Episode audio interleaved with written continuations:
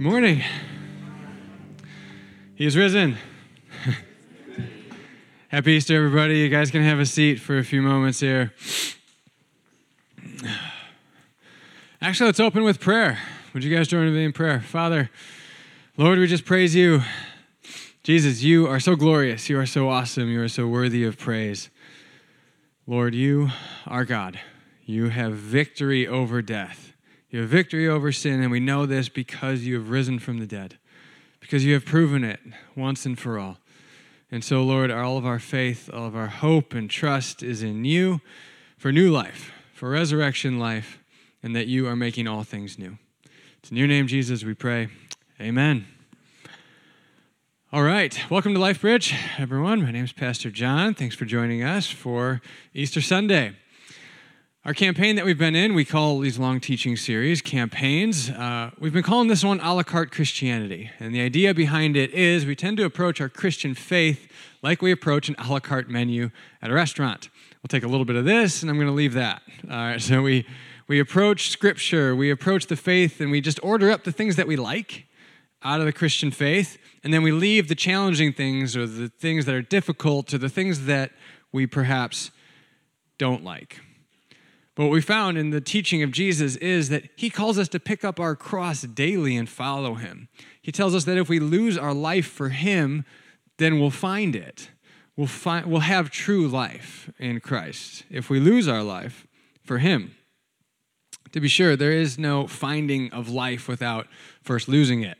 Okay, but that was our Good Friday message. So I'm not going to bum you all out with that message. That was the cross on Friday. But simply t- to be clear, okay, there, there is no resurrection life without death first. All right. Jesus died first and then he rose. So just as there is no Easter without Good Friday, we as Christ followers have no resurrection life without first death to self. But on the other end of death to self is indeed resurrection life, is newness of life. I said on Friday, and, and uh, um, my initial like kind of thought process went to how we try to order up a la carte a little bit of resurrection life in the Christian faith and leave the death to self on the table. So we talked about that on Friday. But I think the, the opposite is also true. There are traditions, there are certain approaches to Christianity where we try to order up death to self and leave the resurrection life on the table. We forget about that and we focus only on the death piece. And we see this in some traditions that are focused on just like severe asceticism or like disciplines. And it's all about disciplines, and they're strictly adhered to rules and laws that go well beyond the teachings of Scripture. And we ha- hold others accountable to those. Folks who are all about death and no resurrection tend to be kind of a bummer to be around in the, in the church and in the Christian faith. They tend to constantly be judging themselves, first and foremost, and others. They hold themselves up to this super high standard that they can't live up to. And because they feel guilty about that, then they hold others up to that same standard and try to force them to live that way as well. Around these folks, you're kind of like, I don't, you take life really too seriously. it's like, can I laugh? Can I make a joke? Are you going to like stare holes through me if I make a joke and you're not going to laugh or try, like some of you are doing to me right now? That's fine. Whatever. I get it. It's a vulnerable place up here on the stage. No, a little laughter doesn't hurt. Now I'm just like making you feel guilty about that. Okay. Um, oh, sorry about that. Anyways, there aren't there aren't a whole lot of people like, I, I was trying to think of even some examples in my life of folks like this, and I don't know many. like, I don't really know any here at LifeBridge or have been here very long at LifeBridge simply because it, you'll be real uncomfortable here if you're if you're kind of a bummer, if you're all about death. Because out in the lobby, as you'll see on the way in and out, I'm sure you've noticed, like there's a lot of laughter, there's a lot of silliness. There's kids running around everywhere and they're laughing and joking and nobody's like, stop, right? Because they're kids and it's fun. There's, it's good to have joy. And There's a lot of adults joking and laughing and talking. So if that's your mentality on life, like it's going to be real uncomfortable here for you. And I think that's a good thing because there's resurrection life. The Christian life should be lived in joy and peace with God because of Jesus and the resurrection and the new life that he has given us. So the only folks that I know who live in death are like on social media, and I just stopped following them because they're a real bummer. and I can just hit that unfollow button and I don't have to view their content anymore, except for research. Okay, our, our text. our text that we've kind of been coming back to again and again in this campaign is Galatians 2:20. The apostle Paul writes this, this to the church of Galatia. He says, "I have been crucified with Christ, and I no longer live." That's our Good Friday text. Okay, that's the death to self, self before death to self. Oh my goodness, before life. But there is life after that. But Christ lives in me, he says. So this new life that he has is, is now in Christ. It's for Christ, it's through Christ. Everything is about him. The life I now live in the body, I live by faith in the Son of God who loved me and gave himself for me. So Paul's whole life now is rooted, is based in Jesus. His whole identity is in Jesus. His occupation, his mission, his calling, everything that he does in his life is now lived by faith in the Son of God who loved me. Because he has experienced the great love of Jesus on the cross, that Jesus gave himself for him, now he has given himself fully to Christ. So that's the, that's the theoretical, that's the teaching part of how we live in this new resurrection life with Christ. But what does that look like in our day to day life? It can often be just kind of this lofty concept. They're like, yeah, die to self, live for Christ. Don't really know what that means. So in the Gospels, there are so many stories. So why stories are so powerful. As we read through the Gospels, we're such a visual culture that this is hard for us to do. You really have to read through the Gospels. The word the, the descriptions, the words are limited because it's ancient text, right? It's different. They don't describe everything for us so that we can picture it super clearly. But we have to do the hard work of just sitting and reflecting on these stories to get our, put ourselves into the place of these characters to understand what's going on here. In the resurrection account, we're going to focus on a couple of different characters. We're going to look at Peter and Mary Magdalene and see how their life changed and what it looked like for them to live in this resurrection life, this newness of life that they found in Jesus. We're going to read it in John, John's account of the resurrection, John chapter 20. It says, Early on the first day of the week, while it was still dark, Mary Magdalene went to the tomb and saw that the tomb had been removed, saw that the stone had been removed from the entrance. Like, that's sacrifice enough for me. She's up before dawn, right? that's rough, man. I am not a morning person, so that sounds awful. And some of y'all like get up to go fishing before dawn or like get up to go hunting. Before, uh, unbelievable. I don't understand you but I love you. So, so she's up before dawn. She's willing to sacrifice, to go to the tomb and just be there. And when she arrives, she finds that the stone has been rolled away. And other gospel accounts document that Mary wasn't there alone, but uh, John and his is just mentioning Mary, which is common in ancient texts where they only mention the most like prominent person who's there. But she's not there alone. So after she finds that the tomb that the stone has been removed, she came running to Simon Peter and the other disciple, the one Jesus loved. That's John. That's how John refers to himself throughout his gospel. Remember, this is him writing this gospel. It's not like a prideful thing where he's like the one Jesus loved and didn't love anybody else. No, he, it's just like his way of humbling himself by not referring to himself and using his own name, right? They have taken the Lord out of the tomb, and we don't know where they have put him. So Peter and the other disciples started for the tomb. Both were running so they both run as fast as they can. But the other disciple outran Peter and reached the tomb first. I love that. This is so good. I can't wait to ask John, just be like, dude, did you include that? Just as like an eternal dig that you're faster than Peter. I hope he did, because that's funny. That's really funny. He bent over and looked in at the strips of linen lying there, but did not go in. Then Simon Peter came along behind him and went straight into the tomb. Like, as we read these stories, we get, we get a glimpse of Peter's character and who he is and his personality. Peter's impulsive, like Peter does. He reminds me of like a type A kind of guy. He's the first guy to speak. Like John sits there and looks in. He's like checking things out first. Peter's just like, I'm in. And he just like bulldozes right through there. We're going to see another, another story in the next chapter that, uh, that kind of reveals the same about Peter's character. He saw the strips of linen lying there, as well as the cloth that had been wrapped around Jesus' head. The cloth was still lying in its place, separate from the linen. Finally, the other disciple who had reached the tomb first also went inside. He saw and believed. Although John he makes this this kind of parenthetical note, they still didn't understand from Scripture. They didn't get the big story yet. So John believed, but he didn't quite get the big story yet that Jesus had to rise from the dead.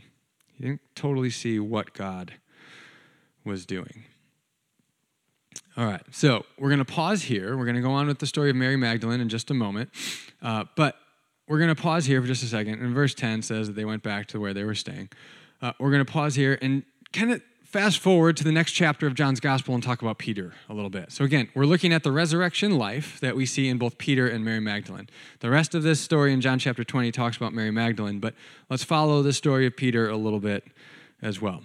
When we go to John chapter 21, we see that this is after Jesus has risen from the dead. John documents this is the third time that Jesus had appeared to his disciples.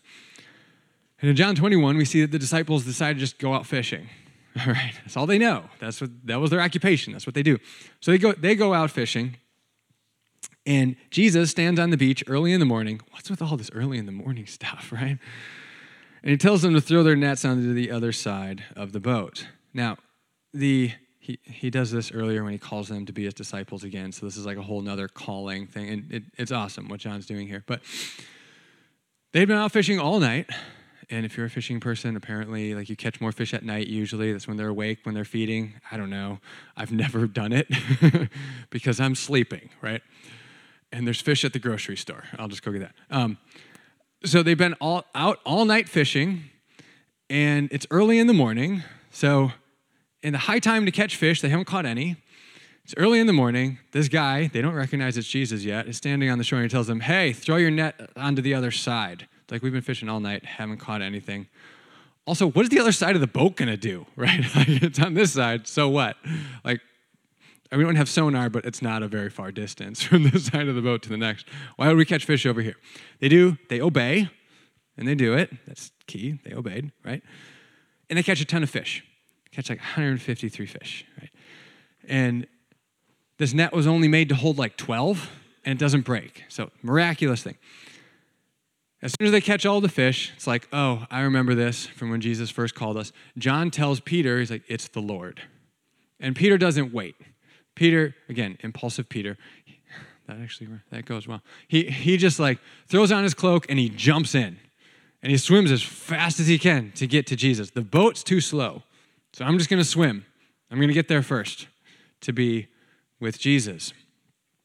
And when he gets there, Jesus has this charcoal fire going. John specifically mentions that it's a charcoal fire. Why? the only other place that this occurs in John's gospel and really in all the New Testament is in John 18, where Peter, when he came and followed Jesus after he'd been arrested, he follows him into the courtyard.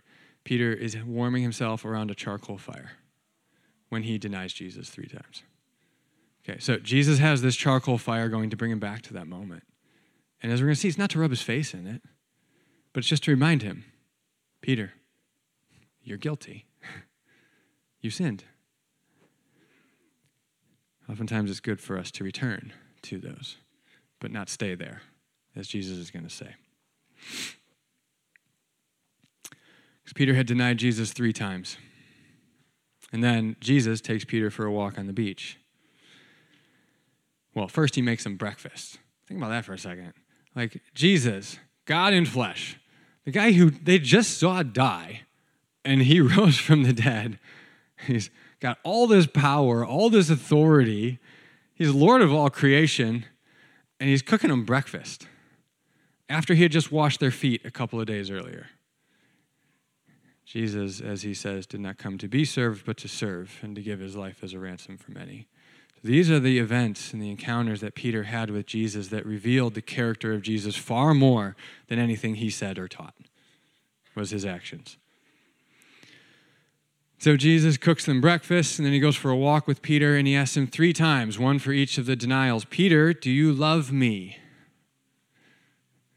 Why do you love me? I think Jesus knows that at the heart of what Peter needs to be reinstated into his ministry as a disciple of Jesus is simply to just love him. That's got to be the heart of it. He doesn't ask him, Peter, do you love being a part of my crew?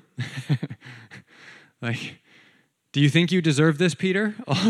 Like, tell me, how, how remorseful are you? Replay this for me. No, he just asked him, Peter, do you love me? And Peter's answer of yes, Jesus already knows that he loves him. So if he does love him, then yes, he is remorseful. He is sorry for his sin. He's not just sorry he got caught and that Jesus is alive to call him out on it and he can't just hide it and cover it up for all eternity. No. He's sorry that he got caught and he loves Jesus and he's like, man, ah, I can't believe I denied you when you told me I was going to do this. I still did. Do you love me, Peter? Peter answers three times, Yes, I love you. Lord, you know. He starts to get offended. He's like, Lord, you know that I love you. Why are you asking me? Jesus just needs him to reaffirm it. To know that this is the root of his repentance, is his love for Jesus. All right, that's Peter. That's my favorite story in the Bible, so I could go on that all day, but I won't. Next, let's talk about Mary Magdalene. A little bit about Mary Magdalene. What we know about her is Jesus cast seven demons out of her. We don't know much else about her. Uh, a pope in the sixth century linked, Pope Gregory, linked Mary Magdalene to the Mary at Bethany who anointed Jesus before he was arrested and went to the cross. And Luke's gospel documents that she was a sinful woman, so she's often been associated with that person who lived a promiscuous lifestyle, we assume. But we don't know. That's not certain. That may have been her. Mary was a very common name in that day, very common name. So it was likely a different Mary, but it could have been her. We don't know. What we do know is Jesus cast seven demons out of her, and what we know is that after he after he did that, she followed him everywhere. She was among his disciples, not the 12, but the larger group of disciples who constantly followed Jesus.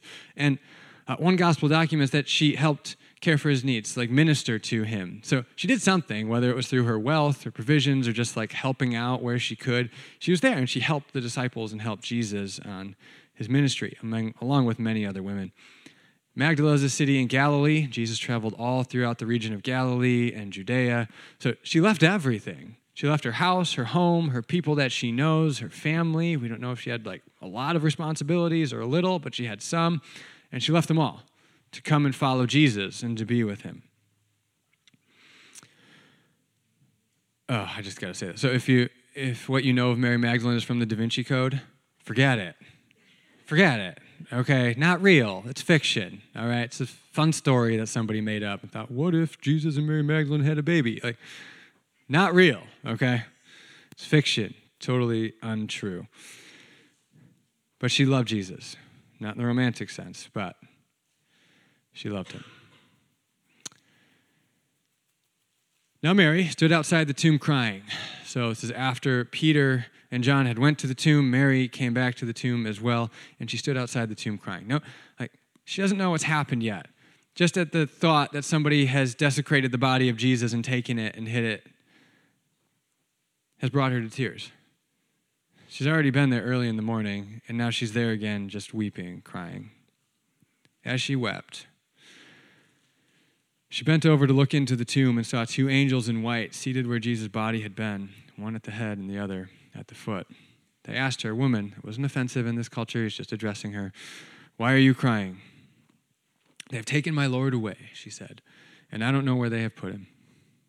At this, she turned around and saw Jesus standing there, but she did not realize that it was Jesus. This is common in the resurrection accounts. Jesus looks so different.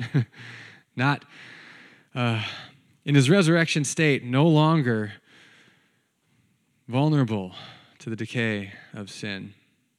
He, she didn't recognize him, even though she spent so much time with him. He asked her, Woman, why are you crying? Who is it that you're looking for? New Testament scholar D.A. Carson writes in his commentary on why Jesus asked her this. He asked her to widen her horizons, to recognize that, grand as her devotion to him was, her estimate of him was far too small. She still doesn't quite understand how great Jesus is, and he's kind of drawing this out for her. Isn't this a picture of discipleship? I'm just like, I don't care how long you've been a Christian. the longer you've been a Christian, the more you should be learning and growing in your devotion to Jesus because, man, he's way bigger, he's way better, he's way more glorious than you had ever previously thought. That's the heart of discipleship to Jesus is growing in love for him. As you grow in understanding and learn more about who he is, as you experience him more through your pain and your suffering, as you experience his kindness, his goodness more and more throughout your life, Jesus becomes more glorious. And he leads you on this path of discipleship with him where, man, he's greater than you could have ever imagined. He's way greater than you think he is right now, guaranteed. And until we see him in eternity face to face, we will have no concept of his glory and his majesty and his splendor. Thinking he was the gardener. I love that. Again, this gives so much evidence to the truth of Scripture. Like, as these texts are written, John likely wrote this around 80 AD. Or is that Revelation? No, I'm forgetting. Anyways, he wrote this later. Anyway, later, he could have he could have very easily just made himself look great, made Mary look great, made Peter look great, made all the disciples look great because they're leading this new movement of the early church. They need to look awesome. But no, he, he documents all their fallacies and their faults and their flaws. Mary thought he was the gardener. She said, Sir, if you have carried him away, tell me where you have put him, and I will get him. Jesus said to her, Mary. She turned toward him and cried out in Aramaic, Rabboni, which means teacher. When Jesus says her name is when he, she notices that it's Jesus. Jesus teaches in John 10, 3 and 4, that he calls his sheep by name and they follow him because they know his voice. And So, do you know the voice of Jesus? Then, when he calls your name, that you'll follow him wherever he goes. Are you so familiar with Jesus through Scripture that when he calls you, you identify that it's him?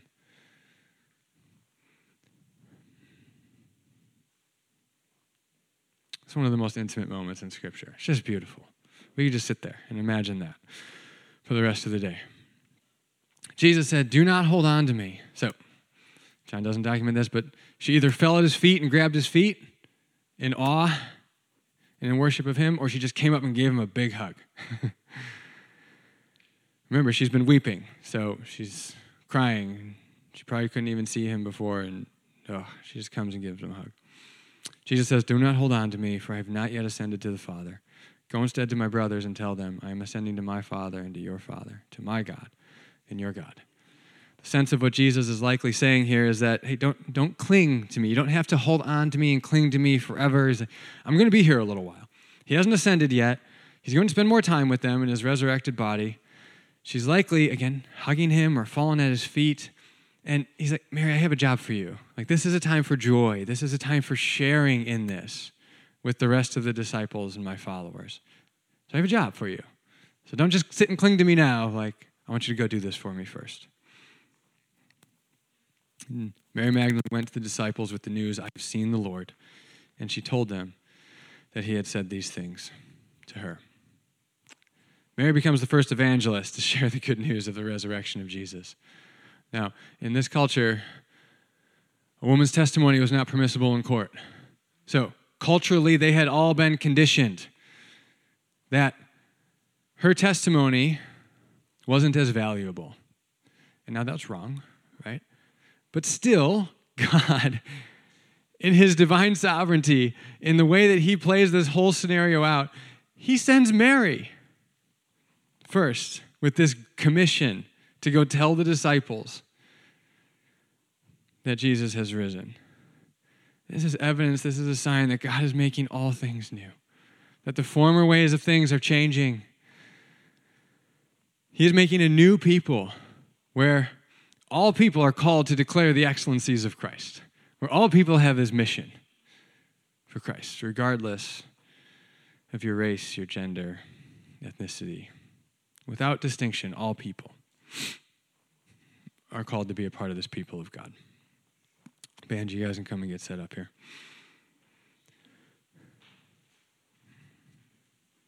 big idea is very simple. Really, one of the most simple ideas in, in church but one that we need to be reminded of again and again. And as we read through Scripture, this is what we see as, as the heart of what drove Peter to Jesus in the midst of his guilt and shame. This is what we see as the heart of what drove Mary to the empty tomb. Our new life in Christ is marked by great love for Jesus. So, as we're reflecting on what does it look like? What does it mean to have this new resurrection life in Jesus? This is, this is at the heart of it. Is what stirs your heart? What are you passionate about? What gets you excited? What gets you amped up? Is it love for Jesus or is it something else? This is a mark of resurrection life is love for Christ. And we see it in Peter and we see it in Mary. I'll come back in a few moments and apply it a little more thoroughly. We're going to sing now uh, praises to our Savior. And I asked the band to sing it as well. this is one of the songs that I've just been captivated by this Easter season. Every Easter, I kind of just get like drawn into a couple of stories, and it's Peter and Mary, as I'm sharing with you today. And it's been this song. So we sang the first couple of verses on Good Friday, which are more sad, right? And more about our sin and how Christ has taken our sin on the cross. This, this verse that we're going to sing now is about Christ's return. And because he is our resurrected Savior and he's promised to return, that's where our hope is, is in Christ and in his return, where he will make all things new. And so I feel like I have to say that simply because this song is a little slower, right? It's not, it's not like your typical happy, cheery, upbeat Easter song. But it's so deep and rich in meaning. And so I invite you all to stand. Let's stand. Let's sing praises to our Savior together. And if you need prayer while we're singing, please feel free to head into the back where there's prayer available for you. Lord Jesus, Lord, we thank you so much for your faithfulness and first and foremost, just your presence with us for all eternity. You said before you ascended, that you'll be with us to the very end of the age. Lord, there's nothing better than that, than knowing that you are with us. And so, Lord, like Peter, we just want to be with you. We want to run to you. We want to get to you, to be in your presence, Lord, to spend time with you. We thank you for your presence with us. Like Mary Magdalene, we want to embrace you, we want to cling to you because we love you. Spirit of God, would you form that deep love in us as we reflect on the love that you have for us? Lord, would you form love for you within us? And that that would be what roots us, what grounds us in our identity and in our pursuits. It's in your name, Jesus, we pray. Amen. You guys can have a seat for a few moments.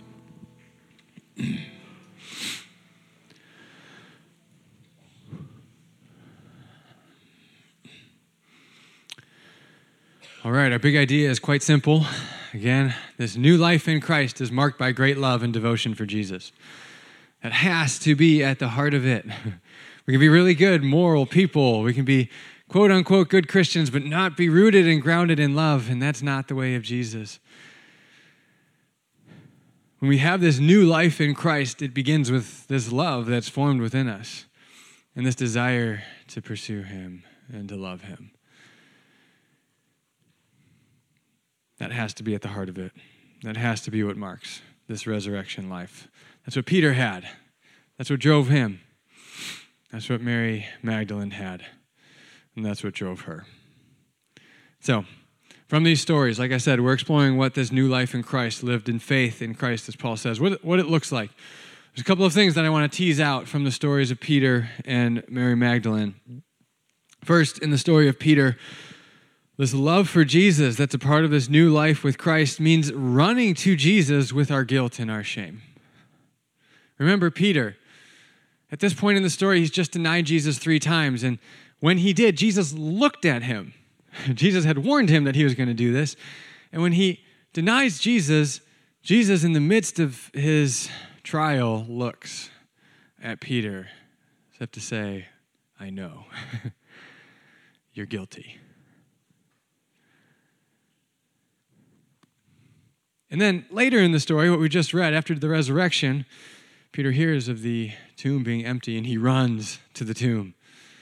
John outruns him, he's faster than him, but Peter still runs. and then when he sees Jesus on the beach after a night of fishing, he dives into the water. I actually don't know if he dove. Maybe he cannonballed. I don't know. But he, he jumped into the water and he swam to Jesus because the boat wasn't fast enough.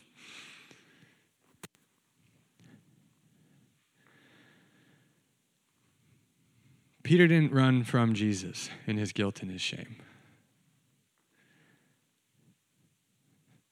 Which guilt and shame tend to do to us. They tend to isolate us, which we're going to see in a moment. So instead, Peter runs to him. I've often thought about this as I imagine this scenario and imagine myself as Peter in this story. He had just denied Jesus three times. Jesus knew it, he knew it. He probably could have kept it a secret forever. Nobody else was there. Um, when he hears that Jesus has risen from the dead, what's running through his head? He's been playing that scenario over and over again the last couple of days. I can't believe I did that. He's been beating himself up. He's guilty. He's experiencing, he's feeling the shame of it. He went, he goes out and he, he weeps after Jesus looks at him and he denied him three times. Then he hears of Jesus' resurrection. He's probably thinking, I wonder what Jesus is going to say. he knows, I know. What's this conversation going to go like? So I, but still, he runs to him.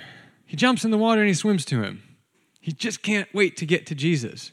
When Jesus is the one he offended, Jesus is the one he betrayed. So often, when we violate somebody's trust, when we offend somebody, when we betray somebody, when we're feeling guilty about what we've done to somebody, the last thing we do want to do is talk to them and see them, right? We want to go be alone. we don't want to see them. But Peter runs to Jesus. What?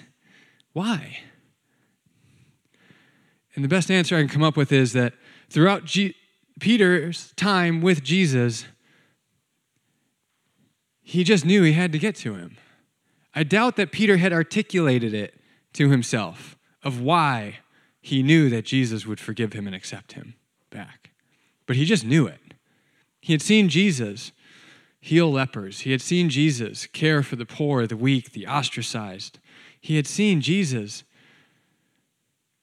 in his interactions with the Roman centurion. So much more is caught than taught, right? Even though he never heard Jesus probably specifically say this yet, he knew because of his time spent with Jesus that that's where he needed to be.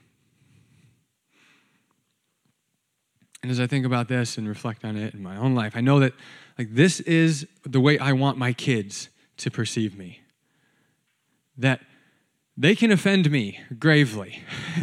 they can hurt me deeply. But the last thing I want them to do is to run from me. So, no matter how much they've offended me, no matter how much they've hurt me, through my experiences with them, over years spent with them, I want them to know that they can come to be with me and that they'll find forgiveness and peace with me. It doesn't matter how much I say it, if I don't live like that, they won't.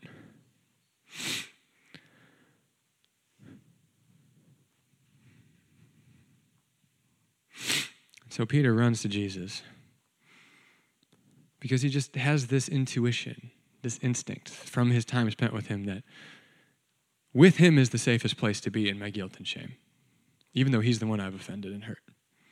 And so he goes to him. And notice he didn't try to excuse his guilt. Peter owned it, he accepted it, that he was guilty. That conversation on the beach, Peter didn't say, Jesus, like, dude, I was just kind of caught off guard.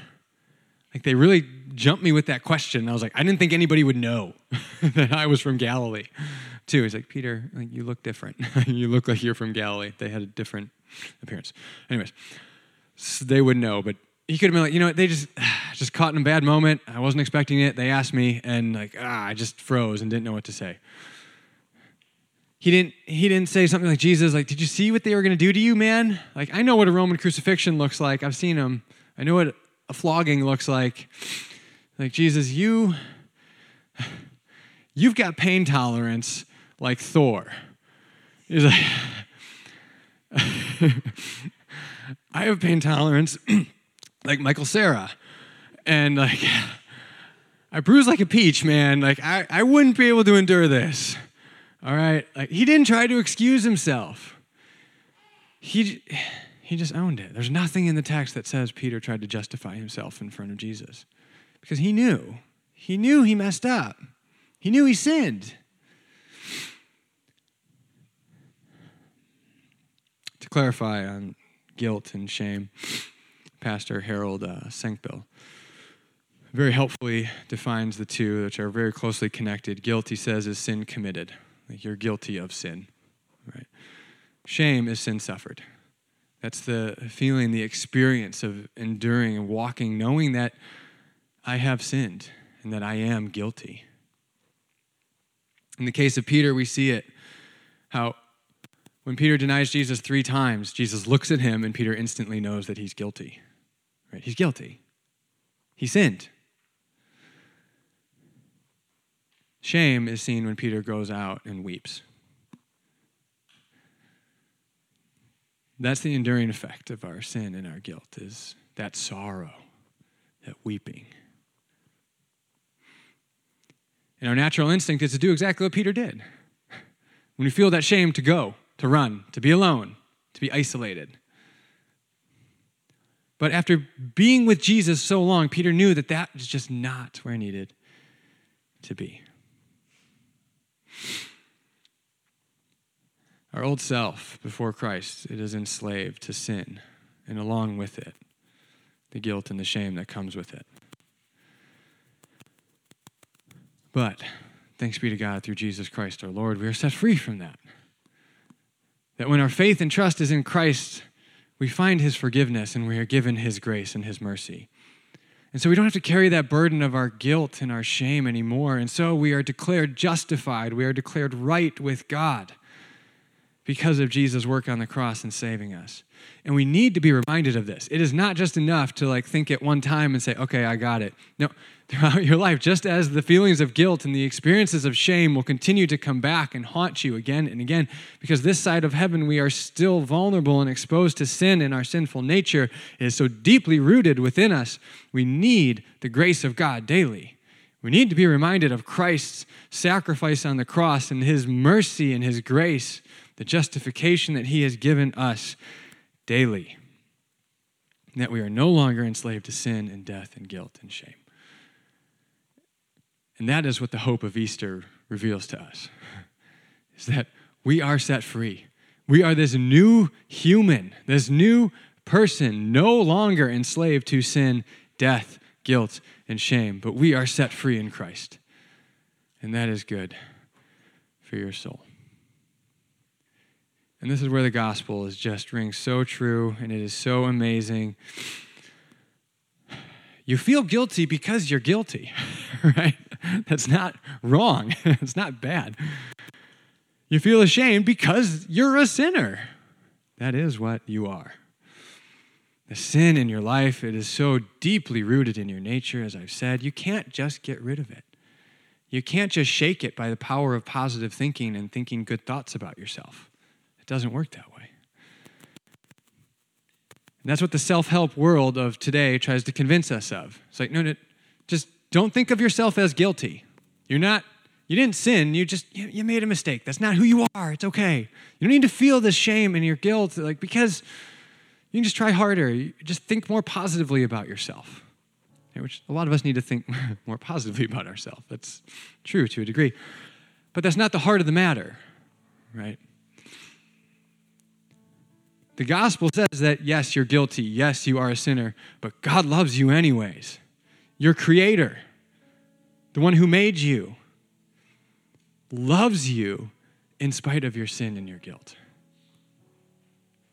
And has taken your guilt and your shame upon himself and died on the cross. And so now you should think of yourself the way God thinks of you.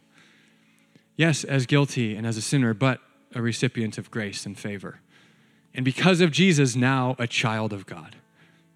When you are in Christ, when you know Christ and you love Christ and He has produced this love within you, you are a child of God.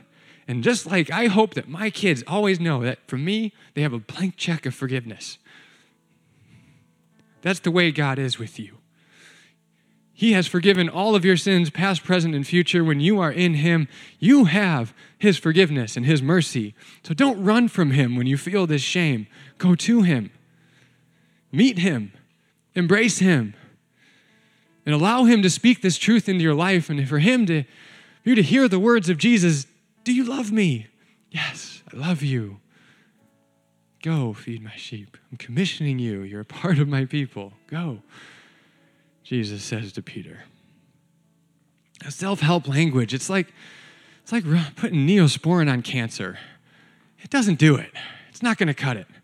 You need something deeper to root out this sinful nature within you, to root out these feelings of guilt and shame so that you don't keep running back to them and in isolation, beating yourself up, believing the lies of the enemy. You need the truth of Jesus and God's word. You need to be with him. So don't stop at anything to get to him. Like Peter, run to the tomb, run to meet the resurrected Jesus. Dive in, put your swim as fast as you can. I don't care. Get to him so that you can experience his loving embrace of forgiveness and mercy. You need it daily. That is a part of being new in Christ, as we walk through life without the burden of guilt and shame. That is beautiful. You cannot overstate the value of that. And now, Mary. In Mary, we find another example of this new life in Christ that we have. She finds joyful purpose in our work for Christ. we can find joyful purpose in our commissioning that Christ has given us. Remember, Mary, she loves Jesus enough to go to the tomb early in the morning. She loves Jesus to go later and to weep at the thought that somebody has stolen his body. And then when she sees him, she embraces him and loves him. And then Jesus commissions her. He says, Mary, like I know culturally everybody you're going to go tell this story to is conditioned to not believe you.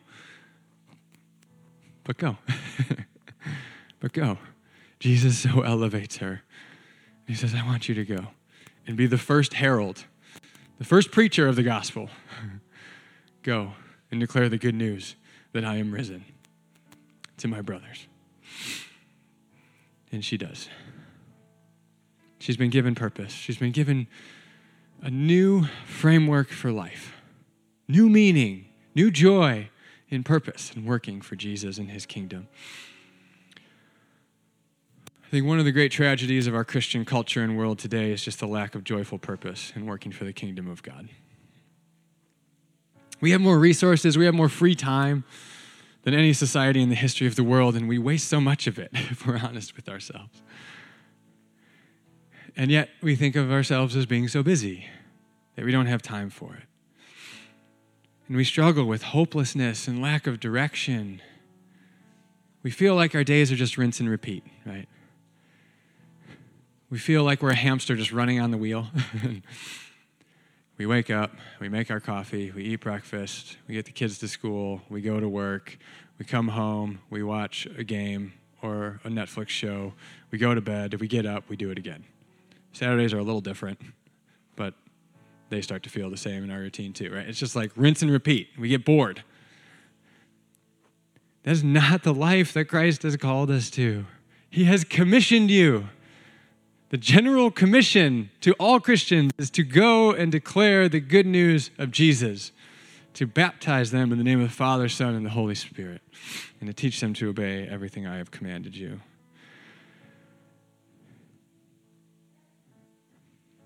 We have purpose, and we can joyfully serve in the purpose of the kingdom of God.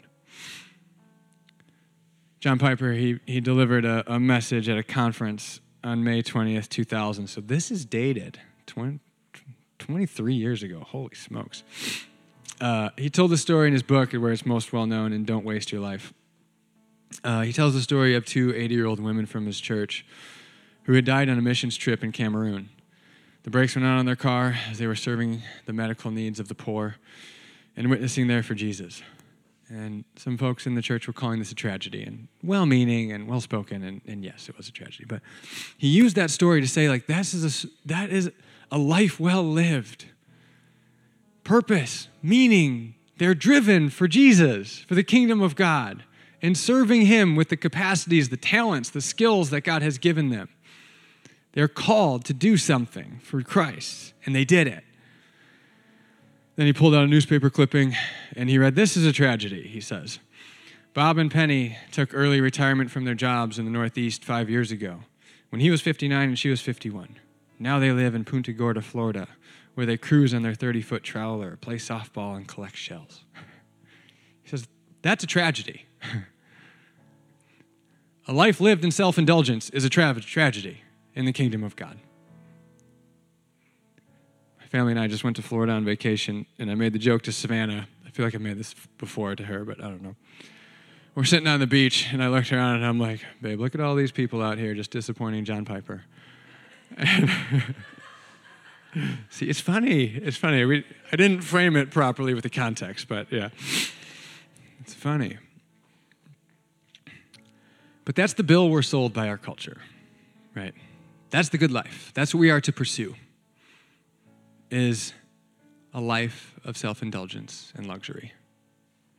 And I think Piper's absolutely right in saying that that pursuit of that life, okay, if God chooses to bless you with these things, you can use them for his kingdom glory. And it's the heart behind the matter, right? The pursuit of that life at all costs, apart from love of Jesus and the kingdom of God, is a tragedy. And so many of us have bought that message to say that's the good life. But it's a life not lived in joyful purpose. It's a life lived in self indulgence. And it's empty, it's vacant. He later writes You don't have to know a lot of things for your life to make a lasting difference in the world. You don't have to be smart or good looking or from a good family. You just have to know a few basic, glorious, majestic, obvious, unchanging, eternal things and be gripped by them and be willing to lay down your life for them. This is the story of Scripture. People who had Peter, Mary Magdalene, people had no business doing what they did for the kingdom of God. But they were gripped by their love for Jesus. So often we're gripped and captivated by the wrong things if we're honest with ourselves, right?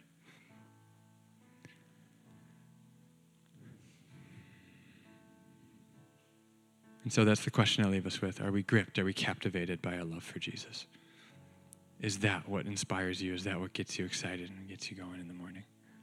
Is it your love for Christ? And when we are, our heart will become more like His and He will call us. Maybe it's to stay in the same job that you're at, but reframe it. Maybe it's a different line of work. Maybe it's just giving perspective to all of the things that you do for Jesus, for the kingdom of God, and finding eternal meaning and purpose and value in those things. Your heart will break for what He is calling you to, to build His kingdom here, to live a life of purpose. Lord, Jesus, we thank you that you have taken your sin, our sin, upon yourself and died on the cross that we can walk free of guilt and shame. And Lord, you have called us to a life of joyful purpose in serving you and your kingdom. What a joy it is to follow you, to have meaning for all eternity. Lord, call us to that. Foster in us this love for you. In Jesus' name, amen.